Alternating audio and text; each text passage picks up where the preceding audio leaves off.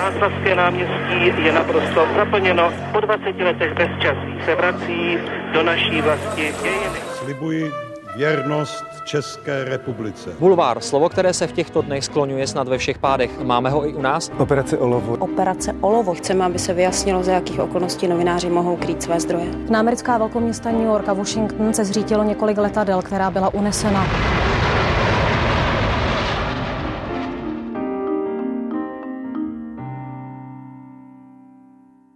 Divoká 90. léta, divoká 0. léta a hodiny strávené u soudu. Byť by to tak mohlo vypadat, tak tu ale dnes se mnou nesedí žádný delikvent, ale naopak výborný novinář. A přidám ještě jména Radovan Krejčíř, Tomáš Pitr nebo František Mrázek. A můj host je jasný. Redaktor domácí redakce České televize Jiří Hinek. Vítej v backgroundu. Hezký den. A od mikrofonu zdraví Anna Martincová. Tři generace, tři klíčové etapy české novinařiny s těmi, kteří jsou a byli u toho. Speciální podcastová série pořadu Newsroom ČT24. Generace. Já hned na začátek, ale zabrousím trochu mimo novinářské vody a to do světa sportu. Uh, o tobě se ví, že jsi velkým fanouškem tenisu. Jak se ti sledovalo rozloučení Rogera Federera se svojí sportovní kariérou? To byla katastrofa. Já si myslím, že Roger Federer je nejlepší tenista historie. Byl to hráč, který dokázal diváky bavit, byl neuvěřitelně šikovný a kreativní. Byl to útočný hráč, to už se dneska nevidí a obdivuji například jeho jednoručný backend a sám ho také hraju. Možná trošku hůř. Můj trenér mi říkal, že to je jako Federer po obrně, nicméně se snažím. Tenis já hraju také zhruba od deseti svých let ale Roger Federer to byla ikona, dokonce jsem asi třikrát měl možnost ho vidět naživo, mimo jiné tady v Praze při Laver Cupu před několika lety. Já jsem si právě všimla, že ty neváháš vyrazit za tenisem i do zahraničí. Eh, jaký je tvůj možná nejlepší, největší tenisový zážitek? Tak eh, byl jsem na Wimbledonu, eh, zhruba před čtyřmi lety jsem dostal volný lístek do backstage od Petry Kvitové. A dokonce jsem tam eh, mluvil i s Roger Federerem, s Rafaelem, Rafaelem Nadalem, byl jsem v zákulisí, což bylo úžasný. Eh, Wimbledon to byl svátek, potom jsem dokonce byl i v hráčské loži u Karolíny Plíškové a to byl také zážitek, eh, to byl vlastně vrchol v té uvozovkách mé tenisové kariéry. Ty jsi říkal, že hraješ tenis už asi od deseti let. Jak tě ta vášeň tenisová postihla? Proč jsi se rozhodl právě pro tenis? Já jsem vyrůstal ještě v 80. letech, protože jsem uh, se narodil v roce 1974 a tehdy ten sport byl uh, trochu zakázaným sportem, kapitalistickým sportem, kdy v podstatě někteří naši velcí hráči emigrovali a nebylo možno je tady sledovat, ale my jsme jim obrovsky doma fandili, zejména to byla Martina Navrátilová a Ivan Lendl. Každou chvíli, kdy jsme mohli, tak jsme je sledovali někde třeba na zahraniční televizi a fandili jsme jim a e, já, pro mě to byl vzor, oba dva ti tenisté byli eh, mými vzory a uh, moc jsem jim fandil a tehdy začala ta moje uh, vášeň k tenisu. Já sám jsem nejprve hrál hokej, pak jsem plaval a hrál jsem basketbal. Ten tenis byl trošku okrajový, ale potom, když už jsem byl na střední škole, tak jsem hrál poměrně pravidelně, ale těch kvalit Rogera Federera bohužel jsem dodnes jaksi nedosáhl. Takže tenis byla vlastně taková tvoje soukromá protirežimní rebelie. Přesně tak. Já dokonce jsem, eh, když eh, jsem byl sedmá, osmá třída základní školy, to byl rok 88, 89, tak jsem poslouchal sportovní spravodajství na Svobodné Evropě, kde právě o těchto tenistech eh, se mluvilo na československé televizi a v těch našich médiích se samozřejmě nesmělo mluvit, zejména o Martině Navrátilové, ale tam se o nich mluvilo, dokonce tam s nimi byly rozhovory, což bylo famozní. Já jsem tajně doma pod peřinou poslouchal sportovní zprávy na Svobodné Evropě někdy v 10, v půl jedenácté v noci. Nezvažoval jsi někdy, že bys chtěl být spíš sportovním redaktorem? Ano, zvažoval jsem to, protože uh, v té době uh, vlastně totalitního systému uh, stát se novinářem a mluvit o politice, to prostě bylo naprosto nemyslitelné pro mě, tak jsem zvažoval, že bych mohl uh, být sportovním novinářem, ale i sportovní novináři museli být velmi prověření. Řada sportovních novinářů byli i agenti státní bezpečnosti. To také bylo nemožné, ale přišla listopadová revoluce, takže jsem se potom stal novinářem a protože to dění se přehouplo zejména do těch domácích témat a ty byly in, no, tak jsem se začal věnovat tomu domácího zpravodajství a zejména tedy uh, kriminalitě, korupci a těmto tématům. Zpět tedy do roku 2022, konkrétně do tohoto týdne a také do týdne minulého, to, co tě teď čeká, čekalo a zřejmě v následujících týdnech i čekat bude. Budou ještě asi další hodiny u soudu s Andrejem Babišem. Jaký byl ten tvůj první pocit, když jsi tam přišel na to první stání a tam byly ty davy novinářů? Jaké to bylo vlastně tísnit se tam s kolegy a čekat na příchod, jestli se Andrej Babiš objeví? Byť to nevypadá, ale jsem byl poměrně nervózní, protože eh, je to, eh, řekněme, velká odpovědnost eh, vytvořit to spravodajství tak, aby pokrylo ten celý den s tím, abychom měli vyjádření všech stran a to je pro mě vždycky zásadní. My jsme se snažili vlastně získat vyjádření Andreje Babiše už před začátkem, takže jsme vlastně museli jet na soud, kde bylo spousta novinářů, ale i e, veřejnost a hrozilo, že se nedostaneme ani do té soudní místnosti, tak jsme tam jeli již asi dvě hodiny dopředu. Někdy od sedmi hodin jsme byli před soudem, kde už e, čekali lidé a nakonec tedy jsme se pokusili a dostihli jsme Andreje Babiše, když přicházel k soudu někdy kolem osmé hodiny a vlastně ten celý den eh, to byl skutečně eh, to byla jako jízda let tryskáčem, protože my jsme museli obsáhnout vlastně neuvěřitelné množství informací, které jsme museli vstřebat a potom to vměstnat do dvou a půl minut což je eh, neuvěřitelně těžké u toho soudu, protože tam během celého dne probíhají mnoha hodinové výpovědi. Eh, my potom honíme lidi ještě na chodbách pro vyjádření a teď přijedete eh, ve 4 v 5 hodin sem do České televize a z těchto, řekněme třeba 8-6 hodin musíte vybrat to nejzajímavější do 2,5 minut. To je neuvěřitelné. Naštěstí uh, jsme tam byli ve dvou, pomáhá mi kolega Pavel Šreter, což je velmi šikovný redaktor, bez něj bych to těžko mohl zvládnout. Nicméně byla to, bylo to, byla to nervozita, stejně jako celý ten týden. Jaká je tvoje strategie, aby se tady těmi hodinami a hodinami výpovědí prokousal, aby uh, ti z toho v uvozovkách neexplodovala hlava, aby si tam udělal tu jasnou linku toho, co tady chceš nakonec divákům sdělit? Když zazní nějaký zajímavý argument, eh, zásadní argument, tak eh, si ho zapamatuju, zapíšu si eh, vlastně time code, to znamená čas, na který, jak je zapsaný na tom disku, na který nahráváme to si zapíšu a poté si ty timecody přímo hledám, když píšu scénář té reportáže. Zhruba vím, co tam chci dát. Pro mě je to důležité tak, abych vlastně tu složitou věc vysvětlil jednoduše všem lidem. Uh, abych vyprávěl příběh a zároveň ukázal tu atmosféru u toho soudu. A ta atmosféra vlastně tu dokreslují i takzvané gerojše, to znamená tak, uh, ty různé jakoby uh, výroky silné, výkřiky a všechny ty, řekněme, synchrony, to znamená rozhovory, které tam uděláme na chodbách například. Um, bylo to líčení z tvé zkušenosti, protože ty jsi strávil u soudu celou řadu, možná můžeme říct i dní. Um, bylo to soudní líčení v nějakém slova smyslu jiné, neobvyklé, protože to, co se třeba snaží Andrej Babiš vštípit eh, často veřejnosti, je, že je to politický proces, že je jiný, že je ovlivněný právě tím, že on je politik. Eh, měl jsi z toho ten dojem? Je to jeho výrok, já ho nechci komentovat. Eh, můj úkol je zaznamenat ty výroky a pak je reprodukovat. Uh, obecně můžu říct, že to není poprvé, kdy někdo z obžalovaných mluví o tom, že jde o politický proces. Uh, když půjdeme trochu do historie, často jsem natáčel například s Radovanem Krejčířem v Jižní Africe.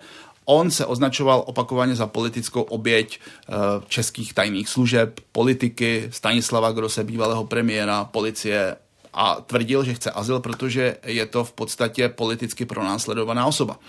Další člověk, eh, Viktor Kožený, který uprchl na Bahamské ostrovy, když jsem mu telefonoval a chtěl nějaké vyjádření, tak řekl, já jsem politicky uh, pronásledovaná osoba, ten proces v Česku je politický. Takže není to nový výrok. Eh, každý obžalovaný má právo se hájit, jak uzná za vhodné, tak uvidíme, jak tato strategie tedy bude mít u soudu nakonec úspěch. Zároveň, když jste právě s Andrejem Babišem dělali rozhovor, já jsem viděla, že ty si ho vlastně um, pronásledoval nebo šel si s ním tou chodbou, že on se vlastně ani příliš jako nezastavil. Tak um, byla to nějaká podle tebe i třeba uh, strategie um, nějak se nezdržovat s těmi médii, anebo prostě jenom um, ho to nenapadlo? advokáti Andreje Babiše a nejen uh, jeho radí těm obžalovaným uh, mluvit co nejméně z médií. Uh, takže on měl uh, za úkol co nejméně mluvit s médií a všechny argumenty říct soudu. Což je komplikované pro nás média, protože my potřebujeme těm divákům přinést informace už ze začátku a když budeme čekat, až nějaké soudní vyjádření může přijít za půl dne a navíc v soudní síni nemůžeme mít kamery. Tam zaznamenáváme jenom zvuk. Takže naším úkolem je pokusit se získat alespoň nějaké vyjádření předtím.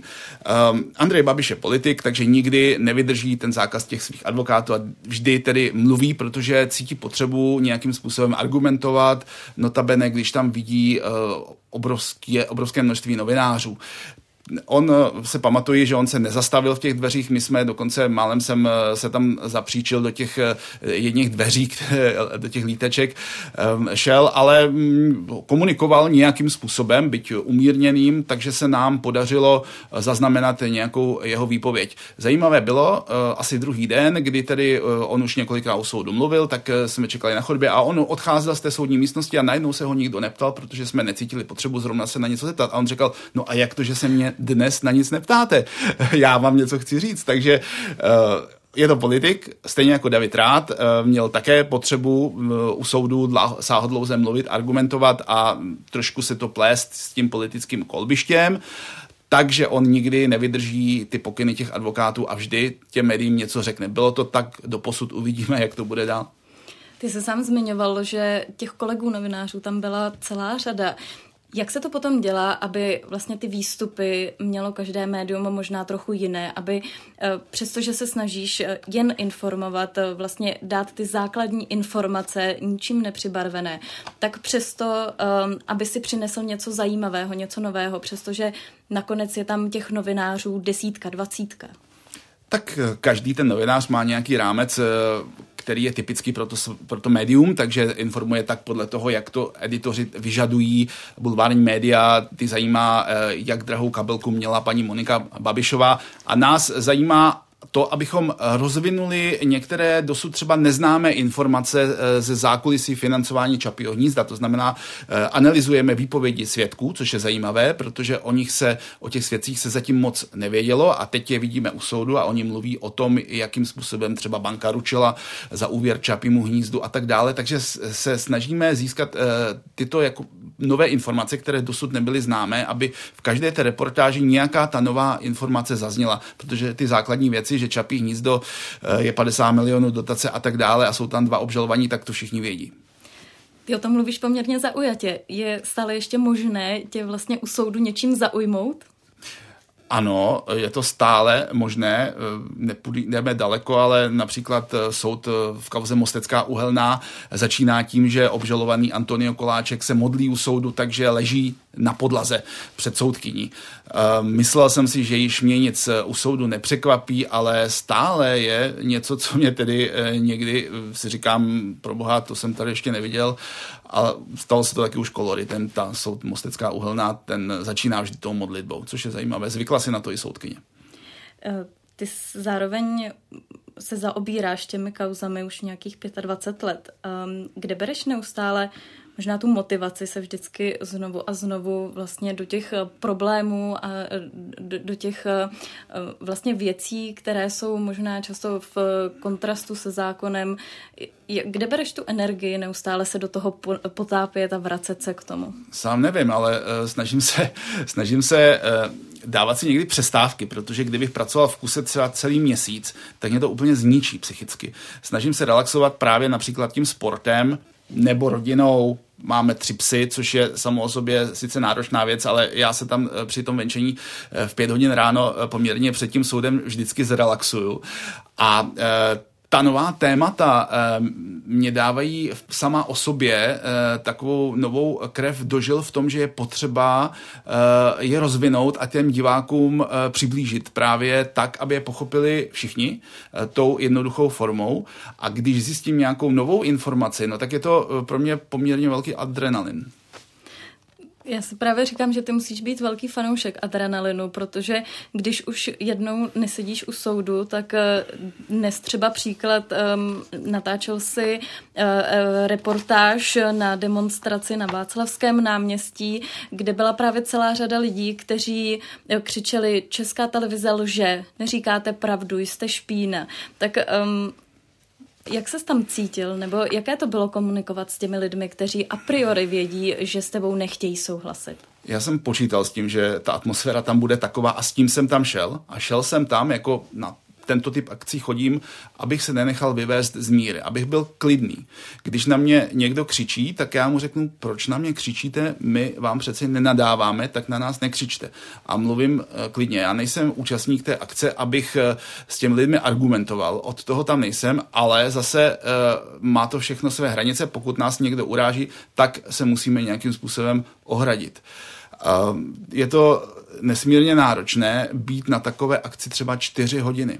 A vemte si, že já mám za sebou zhruba dva týdny soudu v kauze Čapí hnízdo, kde se musíte pekelně soustředit a také musíte nějakým způsobem argumentovat. A teď v podstatě hned skočím na uh, velmi těžké téma a to je protivládní demonstrace, kdy řada těch demonstrantů uh, považuje média za nepřátelé a jste ve velmi nepřátelském prostředí, vlastně ty čtyři hodiny a moje strategie je zůstat klidný a věcný, protože když bych se nechal strhnout k nějakým emotivním výlevům, tak přileju uh, oheň do, olej do ohně a uh, bude to katastrofa potom. Takže moje strategie je zůstat klidný. Daří se to? Tak uh, na venek doufám, že ano, ale vevnitř eh, jsem už od rána opět velmi nervózní z té akce. Jel jsem na tu akci uh, skutečně ve velkém napětí, jak to zvládnu nejen já, ale i celý ten štáb, který tam byl, protože uh, ti lidé útočili i na mého kameramana například a já ty lidi musím nějakým způsobem chránit a hájit. Je tam něco, co se tě třeba osobně dotklo z toho, co ti lidé říkají nebo křičí právě na ty štáby?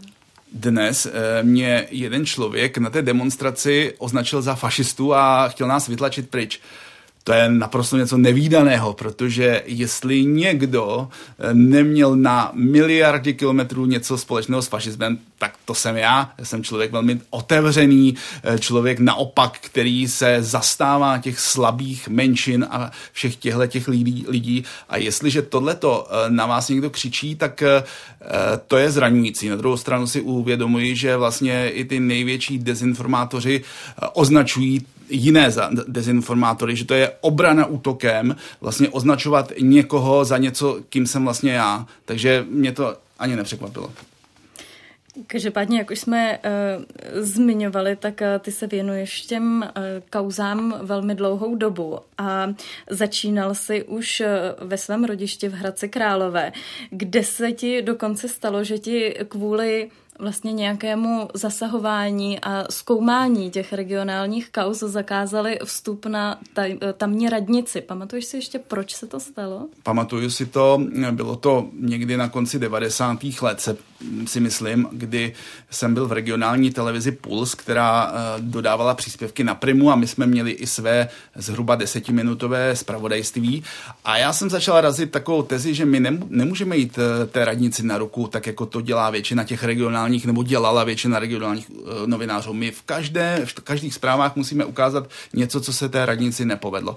No a v podstatě se nám to dařilo až tak dobře v úvozovkách, že nám konkrétně mě zakázali vstup na radnici tuším, že se, to, že se jich dotklo to, že jsem uh, měl špatně informovat o rozpočtu města tehdy s tím, že nezaznělo z jejich úst to, co oni chtěli argumentačně říci. Nicméně toto se proti ním velmi obrátilo, dokonce tak, že se mě zastala celostátní média, se pamatuji, a uh, ten zákaz netrval dlouho.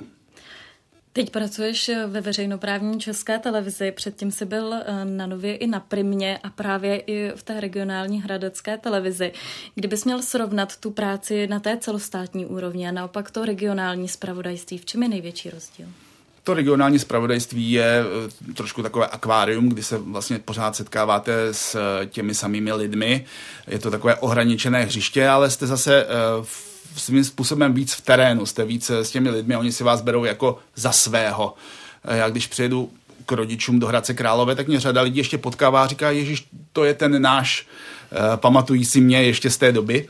Uh, Tady už je to velký svět, Praha, to je velké hřiště, kdy vlastně člověk má rozlet i do zahraničí. Zmiňovali jsme Radovana Krejčíře, nicméně ty zásady novinařiny jsou eh, všude stejné, jak eh, na české televizi. Když jsem byl na Nově, Nova je bulvárnější, nicméně já jsem to zpravodajství dělal podobně, jako jsem ho dělal tady na české televizi. Byla to taková anabáze, čtyři roky jsem byl na televizi Nova, poté, co jsem začínal v české televizi, nicméně poté se stal eh, šéf-redaktorem Petr Mrzena na Nově, požádal mě, jestli bych nešel dělat kauzy na Novu a pak, když eh, Petr Mrzena a Zdeněk Šámal se zase vrátili do české televize, tak mě oslovili a řekli, ať se eh, s nimi vrátím sem do televize. V podstatě jsem to zpravodajství dělal stejně.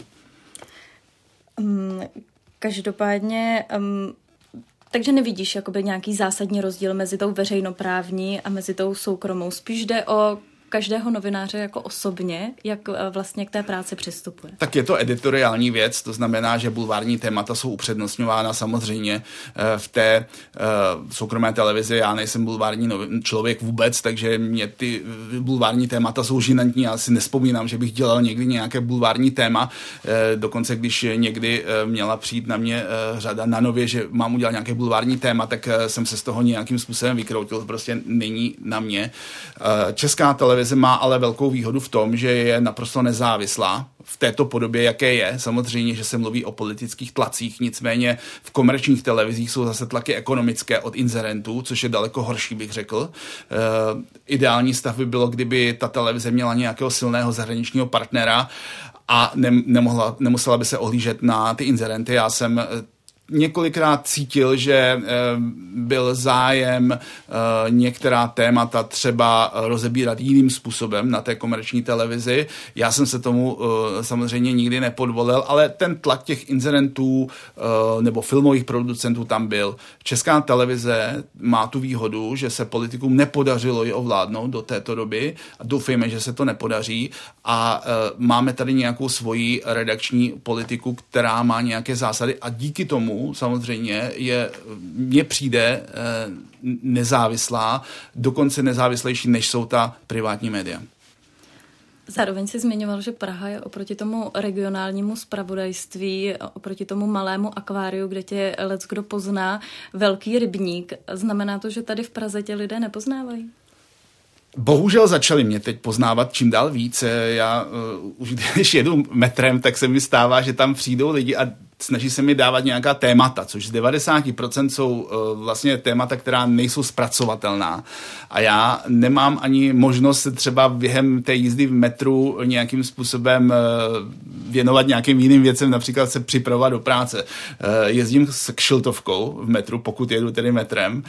Stalo se mi dokonce, že jsem s jedním respondentem byl na schůzce v restauraci a za dvě hodiny mi přišel mail od nějakých lidí, jak to, že jsem se mohl s takovýmto člověkem sejít, tak já jsem psal, že já se scházím se všemi stranami eh, těch, těch eh, reportáží. Eh, mě to já nevyhledávám tu pozornost takovou a nejradši relaxu, takže jsem někde sám, což je hrozně těžké někde se zavřít. Například na oběd se snažím chodit sám. Bohužel včera jsem byl na obědě nedaleko Kavčích hor Bystru a vidím, že se ke mně blíží jedna známá právnička, jednoho, řekněme, kmotra a musel jsem si přesednout o tři stoly.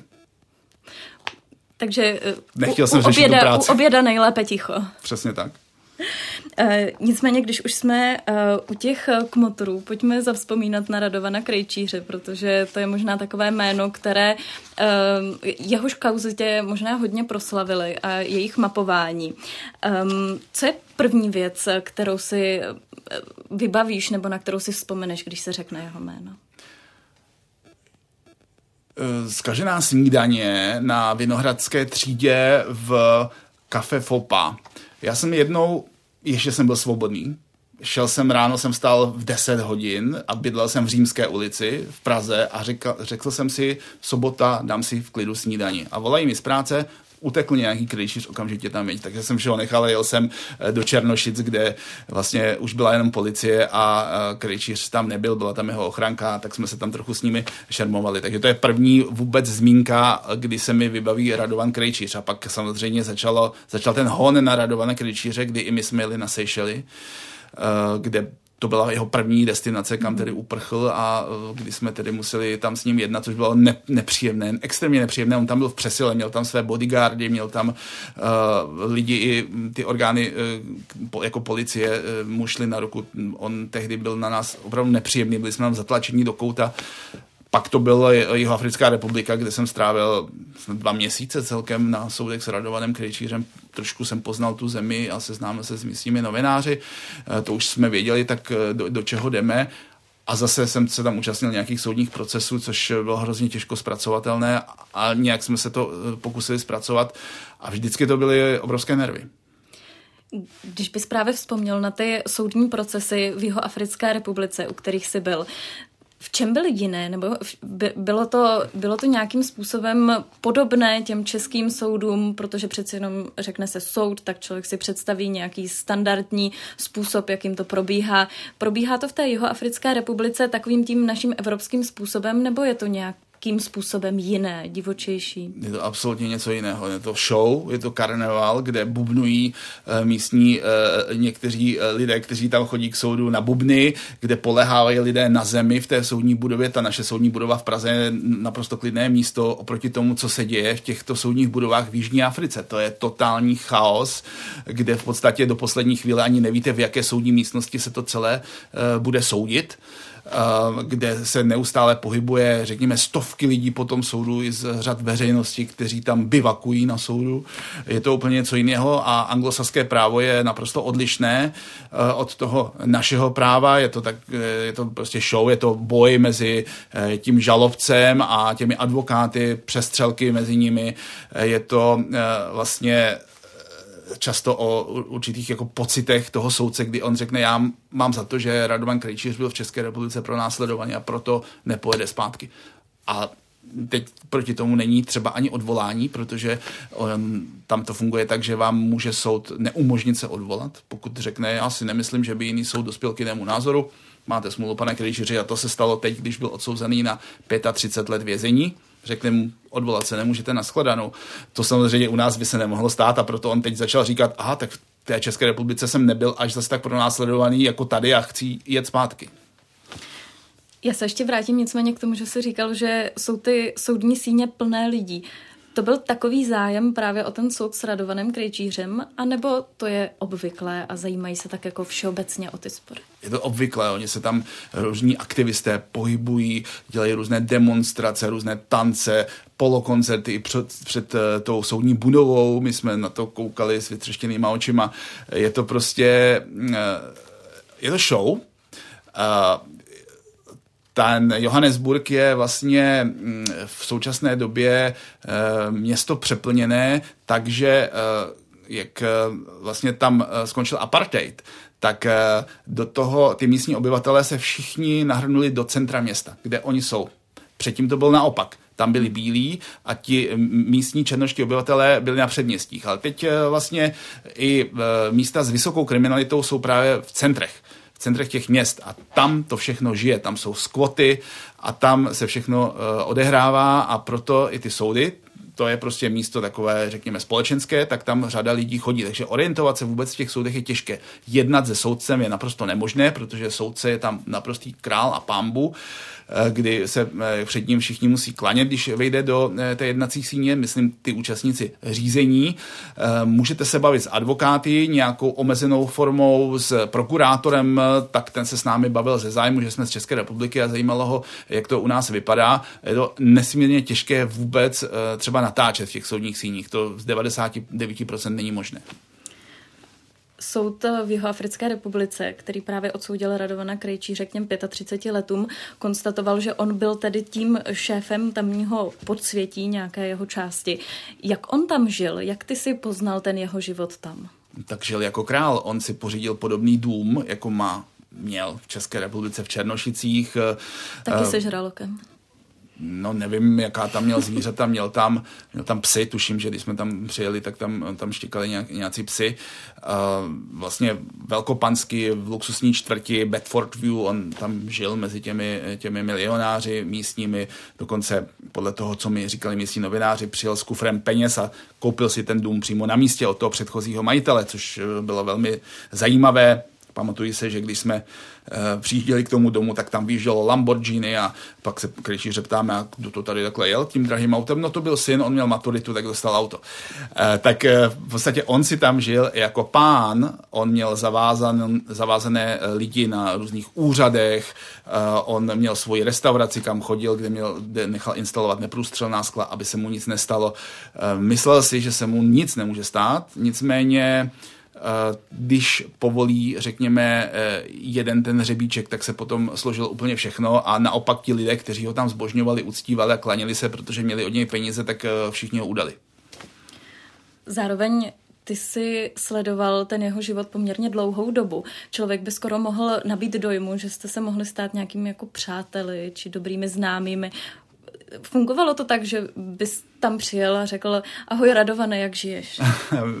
Já si teda s nikým netýkám s tebou, jo, ale většinou uh, s těmi s tiskovými mluvčími, kteří byli novináři, si tykám, uh, s účastníky řízení si netýkám s žádnými, je to uh, zrádná věc a navíc on mě to ani nenabídl. On vždycky nás bral jako nepřátelské osoby, se kterými se baví zejména proto, že chce vědět, co je nového v České republice, a co nového se děje kolem něj. Takže tak, ten vztah byl takový, bylo těžké s ním domluvit ten rozhovor, když byl e, ještě na svobodě, on měnil termíny, nechávali, dávali jsme si srazy někdy o půlnoci někde na nějakém parkovišti, pak tam nepřijel, on přijeli tam jiný lidi. E, v jednu ráno jsme pak tedy přijeli k němu do té vily, která byla obsypaná bodyguardy e, a ten místní taxikář se bál vůbec tam vět, protože jsme řekli, že jeden za kričířem, tak říkal, jste se zbláznili, takovýhle člověk tam nemůžeme nikdy jet. On tam žil poměrně jako král, toho podsvětí, protože jim tam přinesl know-how z České republiky v tom, že jestliže chcete ovládnout ten pouličný zločin, tak musíte mít krytí. Musíte mít krytí na různých úřadech, na policii a tak dále, jak, jak, jak to bývá tady u těch kmotrů. No a tím pádem on tam měl úspěch, protože když měli krytí, tak měli všechno. Uh ten konec té kauzy, Radovan Krejčíř je v tuhle chvíli tedy v jeho africkém vězení. Nicméně se mluví o tom, že on tedy vynakládá velké úsilí na to, aby byl tedy nakonec vydán zpátky do Česka, něco, čemu se původně snažil eh, zabránit. Je to podle tebe reálné, že by se něco takového mohlo stát? Ta vůle z českých orgánů není velká. Oni jsou rádi všichni, že on zůstal v Jižní Africe, a říkají, ano, může se vrátit za těch 35 let, aby si tady odseděl těch 15, co tady eh, české soudy eh, mu jako nejnověji dali jako trest. Ehm, je to otázka. Samozřejmě, že se mu to eh, podařit nějakým způsobem může, ale zatím všichni právníci, které si postupně najímal, tak ostrouhali a nepodařilo se jim to absolutně. Eh, dokonce, eh, pokud mám informace, tak bylo tajné zasedání Bezpečnostní rady státu, kde se tato věc řešila, že by to bylo velké bezpečnostní riziko, kdyby Radovan Kryčíř přijel a dokonce eh, mělo být jednáno s jeho africkou stranou, že Česká republika jim nějakým způsobem v jiných věcech vyjde vstříc, když to vydání nebude. Zároveň si říkal, že do Jihoafrické republiky se po té zkušenosti, po tom setkání s Radovanem Krejčířem už nikdy nechceš vrátit. A pak si zmiňoval, že možná na dovolenou, tak jak si na tom teď, chtěl by se podívat do Jihoafrické republiky jako dovolenkář? No, je to zajímavá země, asi ano. Chtěl bych ukázat dětem jednak národní parky, eh, Kapské město, eh, Durban, což je město na, na pobřeží. Eh, je to zajímavá země, je ale nebezpečná poměrně. Ta bezpečnostní situace tam není jednoduchá, pouliční zločin například a tak dále. A teď v rámci covidu tam panoval poměrně velký chaos, tak to možné nebylo. Já tam mám kamarádku, novinářku Mandy Wiener, která mě zve opakovaně do uh, Jižní Afriky, tak to musíme zvážit, zda tam tedy, tedy někdy pojedeme. Uh, bude také záležet na tom, jak to bude s Radovaným Krejčířem, protože pokud by tedy byl na svobodě, tak uh, si nejsem jistý, jestli by třeba nás nechtěl kontaktovat. Takže v takovém případě bys tam spíš nechtěl jet? Tak je, já o, nechci vystavit problémům na mě, mě moc až tak nezáleží, jako například členům rodiny. Ale tak musím říct, jako, že eh, to jednání s Radovanem Kryžem nikdy nebylo příjemné. On měl eh, ten jeho humor ve smyslu, prosím vás, co mi to dáváte za otázky, můžete se tady projet v kufru auta tak to měl, ale eh, nemyslím si, že by někdy myslel ty výhrušky až zas tak vážně. Každopádně já přidám k jeho jménu ještě nějaká další, třeba František Mrázek nebo Tomáš Pitr, Ivo Rytik. To jsou všechno jména, která ty si dlouhodobě sledoval. Když se teď zpětně podíváš na tyhle ty kauzy, které si sledoval a řadu z nich, třeba H-systém, Mosteckou uhelnou, stále ještě sleduješ, protože jsou stále ještě živé. Je nějaká, která je třeba tvoje nejoblíbenější nebo ti všeobecně přišla nejzajímavější? Ten systém byl zajímavý, protože se týkal těch obyčejných okradených lidí. Ta celá věc souvisela i s politikou, protože v té věci se u začátku H-systému angažovali i politici, tak to bylo, bylo to zajímavé a bylo to velmi smutné sledovat příběhy těch lidí, kteří si museli třikrát koupit uh, nějakou nemovitost, která jim vlastně ani dodnes nepatří. To, to bylo velmi smutné a um, ten H-systém má spoustu odboček, Eh, velmi zajímavých a když se k tím člověk eh, vlastně detailně eh, zabývá, tak je to, je to zajímavá věc tím, že to sleduješ už 20 let, máš nějaký, nebo možná spíš naopak, jak to udělat, abys neměl nějaký užší vztah s těmi lidmi, se kterými se neustále dokola setkáváš a se kterými může člověk možná jako novinář a jako člověk i sympatizovat, protože právě přesně se dostali do takové prekérní situace, jako například, že si musí tedy třikrát za sebou koupit ten dům, ve kterém bydlí.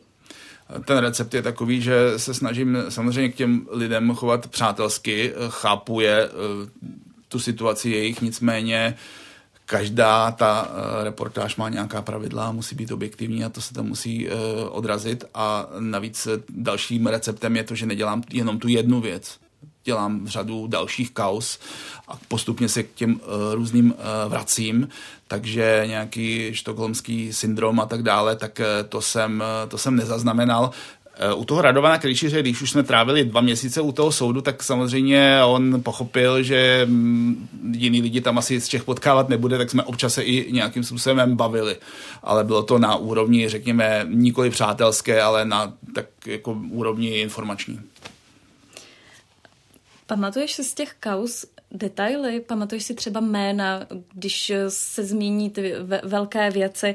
Eh, pamatuješ si je do dneška, když eh, někdo právě třeba řekne Antonio Koláček, tak to předpokládám, že máš hned jasno, ale pamatuješ si ta jména z těch jednotlivých kaus, nebo si třeba, já nevím, píšeš deník tak, aby si prostě tyhle ty věci pamatoval? Mám výhodu, že si pamatuju ty události, pamatuju si ty konsekvence a pamatuju si také, eh, kdy se co o těch lidech točilo, co zajímavého a kam v archivu například sáhnout pro nějaké věci. To se mi vyplatilo teď v rámci kauzy ruských majetků, kdy samozřejmě je velmi zajímavé téma ruské majetky. A já jsem se e, kauzou ruských majetků zabýval už kolem roku 2000, když jsem, 2001, když jsem přišel do České televize. A přesně si pamatuji, jaký lidé tam vystupovali, přesně vím, co máme o nich v archivu takže mm, tam mám obrovskou výhodu před těmi lidmi, kteří třeba sem nastoupili později, protože já si tyhle ty věci pamatuju a teď se na tom snažím stavět.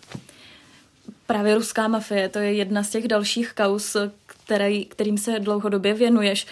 Mm, jak se pro tebe právě změnil ten vztah k nechci říct k ruské mafii, ale eh, k tomu mapování jejího vlivu tady v Česku eh, po 24. únoru a po invazi Ruska na Ukrajinu? No právě byl stejný, až na tu uh, výjimku, že uh, vlastně se tady tomu před tím 24. únorem moc nikdo nevěnoval, ale já jsem přesně z, té, z toho období po roce 2000 věděl, jakým stylem ti lidé pracují, uh, ti lidé, kteří se usídlili v Čechách a jakým způsobem tady porušují zákony, jak to berou jako něco normálního, jak se tady chovají jako na dobytém území, jakým způsobem si snaží zavazovat úřady, úředníky a jak oni uvažují. A a přesně jsem věděl, že to je uh, jejich mentalita, takže mě to nepřekvapilo a vrátil jsem se k rozplétání těch uh, kaus, protože téma ruských majetků je velmi zajímavé.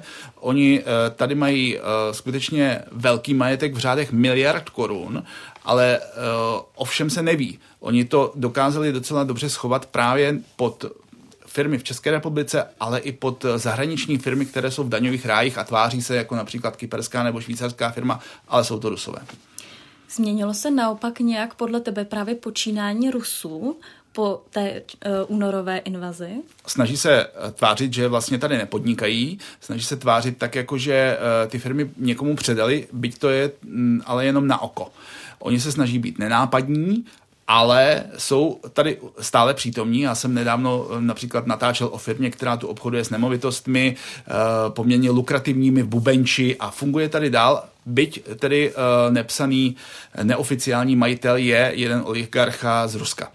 Takže oni se snaží tvářit neviditelně. Tato firma je napsaná například na firmu na Seychelech a tváří se, že se nic neděje.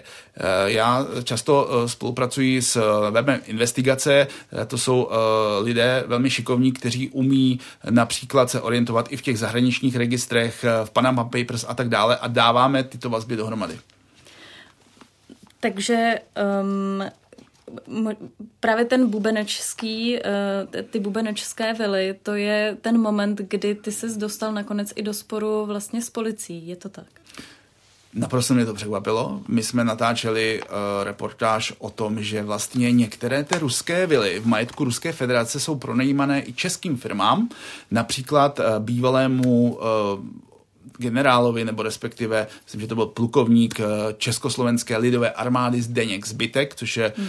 Eh, člověk, který má velmi blízko například eh, prezidentské kanceláři a ke straně práv občanů. A my jsme natáčeli v podstatě, jak je možné, že Rusové takovou dobu pronajímají vilu, která měla diplomatický status někomu ze soukromého sektoru, což není možné podle zákona.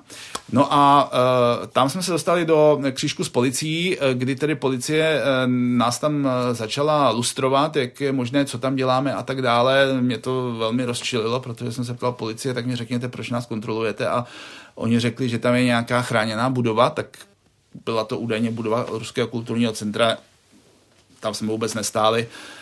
A byla prázdná. Nevím, kdo ji tam, kdo ji tam uh, hlídal. Nicméně musím zase říct, že policie v podstatě uh, k tomu přistoupila poté takto vedení policie, že s tím člověkem zahájilo nějaké kárné řízení a my jsme si to vysvětlili a myslím si, že nemůžeme říkat, že celá policie je nějak proruská. To vůbec není pravda. Například v NCOZ jsou lidé, kteří se těmito majetky zabývají. Jak ten sport tedy dopadl? Dostal si nějakou oficiální omluvu nebo prostě jste si jenom řekli, tak tedy dobře, já, se, já to nechám být a, a příště budu rád, když už se to nebude opakovat? Tak já jsem v podstatě do toho už pak nezasahoval. Dozvěděl jsem se z médií, že tam je nějaké kárné řízení vedené s tím policistou, že sama policie ho pokárala a já to považuji za uzavřenou věc. Eh, co třeba ruské trolí farmy? Ty si často zasedávají na některé novináře, ty se ruské mafii věnuješ dlouho. Máš s nimi taky nějakou zkušenost? Ano, eh, často mi chodí nejen maily, ale i zprávy na třeba Twitterový účet a tak dále. Ale uh, musím říci, že uh, v současné době ta trolí farma tady poměrně ochromená, takže právě poté už, kdy po kauze Vrbětice řada uh, v uvozovkách diplomatů byla vyhoštěna, tak uh, ty jejich aktivity jsou tady eh, daleko menší. Takže čekal jsem, že to bude daleko horší, ta věc, ale uh, není to tak zlé. Zároveň, aby jsme tedy neomezili tvoji celou novinářskou kariéru jenom na ty eh, velké soudní kauzy. Ty jsi mimo jiné vstupoval taky například z Čekteku. Jakou zkušenost jsi z toho odnesl? Tak uh, neuvěřitelná věc. Uh, šéf domácí redakce, už nevím, kdo to byl, mi řekl, prostě máš službu v sobotu, pojedeš na Čektek, což bylo pro mě neuvěřitelné být někde v polích eh, a poslouchat eh, tam tu eh, neustále monotónní hudbu a jednat tam s těmi povalujícími se lidmi často. To bylo neuvěřitelné, dokonce jsme tam museli někde nocovat. Při tom jednom živém vstupu mi tam dokonce přišel kůň, se pamatuju, někdo přijel tady vedle mě na koni, já jsem z toho byl naprosto mimo, mimo, ale jako je to zkušenost, eh, že vlastně člověk by, novinář by měl udělat eh, reportáž o všem. Teď připomenu ještě jedno datum a to možná eh, si nebudeš pamatovat z novinářské, ale spíš možná z té osobní zkušenosti. Říjen 2020, co se ti vybaví? Říjen 2020. Já ti to připomenu. To bylo, když jsi měl covid A e, tenkrát ještě nebylo očkování a ty si právě um, i na svých e, sociálních sítích psal o tom, jak ti vlastně vůbec nebylo dobře a jakým způsobem si právě tu nemoc prožíval a zvládal. Teď, když na to vzpomínáš, tak uh, jak to vidíš zpětně? No, já si, vím, vím, o co šlo. Já jsem, byly volby, tuším nějaké krajské a potom mi nezačalo být dobře. Um, a v pondělí, tuším, mi bylo tak zlé, že jsem skoro ani nemohl dojet na ty testy a potvrdil se covid a měl jsem 40 horečky asi týden a bylo mi strašně, bolela mě hlava, záda neuvěřitelným způsobem. Ještě půl roku jsem měl různé migrény, což mě omezovalo v práci. A bylo to nepříjemný. Bylo to velmi nepříjemný i z toho důvodu, že člověk má doma nějaké rodinné příslušníky, ty to teda nechytli ode mě, což byl zázrak. Ale eh, prodělal jsem tak ošklivě, že jsem pak absolutně neváhal s nějakým očkováním. Jak ta pandemie ovlivnila tvoji práci? No, tak uh, práci nás všech novinářů ovlivnila, protože jsme byli v zápřahu neustálem, bylo to velmi těžké, měli jsme tady dva týmy, které se nesměli v televizi potkat, uh, bylo to těžké, ale já jsem to ještě musel skloubit s tou osobní rovinou, kdy já mám tři děti a všechny tři děti byly online měli online výuku. Dokonce i v mateřské školce náš mateř měl online výuku. To znamenalo obrovský zápřah rodičů, kdy já jsem byl v práci a řešil jsem neustále problémy s připojením na internet. A to bylo neuvěřitelné. Takže skloubit tu práci tady s tou rodinou bylo těžké. Takže vlastně daleko náročnější než eh, ta změna samotná v té práci, možná nějaké střídání směn, nošení respirátorů, tak vlastně bylo uh, skloubit ty dvě části uh, toho života právě s tím osobním, aby se to dalo vůbec nějakým způsobem ukočírovat. No a to se děje i teď, když COVID není, ukočírovat ten osobní život a teď to myslím ten rodinný s tím pracovním, protože děti si pořídili tři psy, a kdo je venčí já. Takže než vyjedu na soud, stávám v pět ráno, venčím si, pak se vemu sako a jedu na soud s Andrejem Babišem. Mimochodem, já jsem si všimla, že často vás zvou média eh, dohromady na rozhovory, vlastně tebe i s tvojí ženou, která právě taky pracuje v české televizi, tak teď si možná přijdu trochu provinila, že jsem ji taky nepozvala. A jaké to je dělat ty mm, dvojité eh, rozhovory? Skáčete si do řeči? To asi ne, ona eh, ten svět vidí trochu jinak, ona dělá lifestyle eh, pořád, ona nedělá kauzy, jako dělám já, dělá úplně něco jiného a já většinou chci nechat mluvit jí, eh, protože já nerad mluvím před lidma. Tady mi to nevadí tolik, jako když by tam bylo třeba někde ještě víc lidí, tak vždycky nastrčím jí, aby mluvila. Každopádně ona o tobě prozradila právě v jednom z těch interviewů, že Jiří Hinek v práci a Jiří Hinek doma jsou dva úplně odlišní lidé. Že v práci seš ten seriózní člověk, zatímco doma uh, seš ten vtipálek. Tak jak se to od sebe dá odlišit? Jak se přepínáš? Já se vypnu úplně a jedu domů a jsem úplně jiný člověk.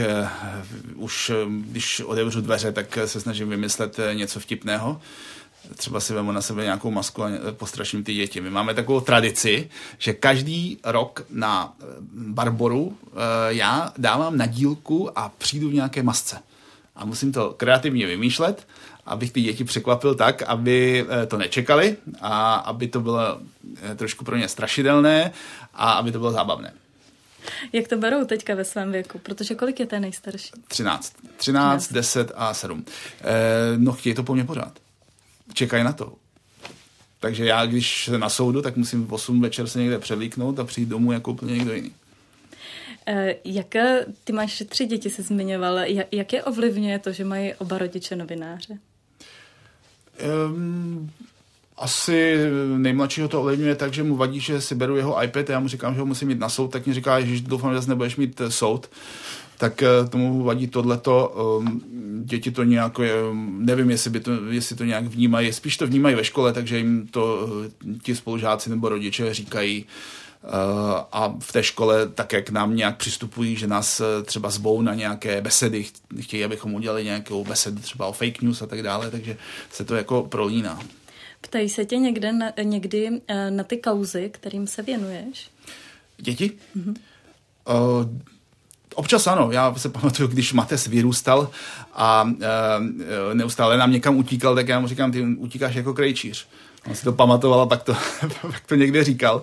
A další taková věc byla, že e, Valentínka, když byla malá, byla ve školce, tak se jí ptali, jak se jmenuje tatínek. A já jsem často chodil domů později a ona mě viděla jenom v televizi, kde e, se odhlašují Jiří Hinek Česká televize. Tak ona řekla paní učitelce, můj tatínek se jmenuje Jiří Hinek Česká televize. Takhle asi to bylo, takhle, takhle to ovlivnilo. Nepřeji si být taky novináři? Mm, možná o tom uvažují, ale oni ještě nejsou v, ve vyhraněném věku, navíc 13 letá uh, už pubertální dcera tam má úplně jiné zájmy, oblíkaná v čepici v černé a v černé barvě, ta si myslím, že inklinuje spíš k nějakým rokovým koncertům. Eh, já ještě připomenu jeden eh, tvůj eh, brzký novinářský úspěch. Ty jsi dostal novinářskou křepelku. A Adam Komers, když ti předával právě tu novinářskou křepelku, tak mimo jiné komentoval samotné povinná, povolání investigativního novináře. A já se ho teď dovolím citovat. Co to tedy ten investigativní novinář vlastně je? Když to tak v posledních letech sleduji zevnitř české televize, je to vlastně cosi nechtěného, nenáviděného, tak nějak se skřípěním zubů trpěného, protože jsou s tím vlastně jenom problémy. Měl jsi někdy ten pocit, že to tak skutečně je? Tak ano, protože si každý na vás stěžuje. Vy se musíte hájit, musíte psát nějaké odpovědi právníkům, něco řeknete. Eh, není to jako když děláte výstavy psů a koček, tak jsou všichni spokojeni možná až na nějaké výjimky, tak eh, je to, je to těžké, protože to nekončí tím, že zavřete tady dveře večer České televize a musíte, musíte neustále o tom s někým mluvit, musíte to nějak probírat a já si také pamatuju, že když jsem tu křepelku dostal, tak jsem říkal, co já tady řeknu, vymyslím třeba něco pseudovtipného, tak jsem řekl já mimo jiné děkuji generálnímu řediteli České televize, že mě ještě nevyhodil. A tehdy to teda nebyl ještě uh, Petr Dvořák, eh, ale je, je to tak, je to, je ten, to, to vedení, kterému já děkuji, že to můžu dělat, tak musí mít taky s váma trpělivost, to musí být připraveno, že bude čelit různým útokům a tlakům. A vedení České televize Jiřího Henka ještě stále nevyhodilo a jestli ho chcete vidět, tak si puste události České televize. Pokud si chcete tento podcast pustit i s obrazem, tak můžete například na YouTube. Zdraví Anna Martincová. Hezký den.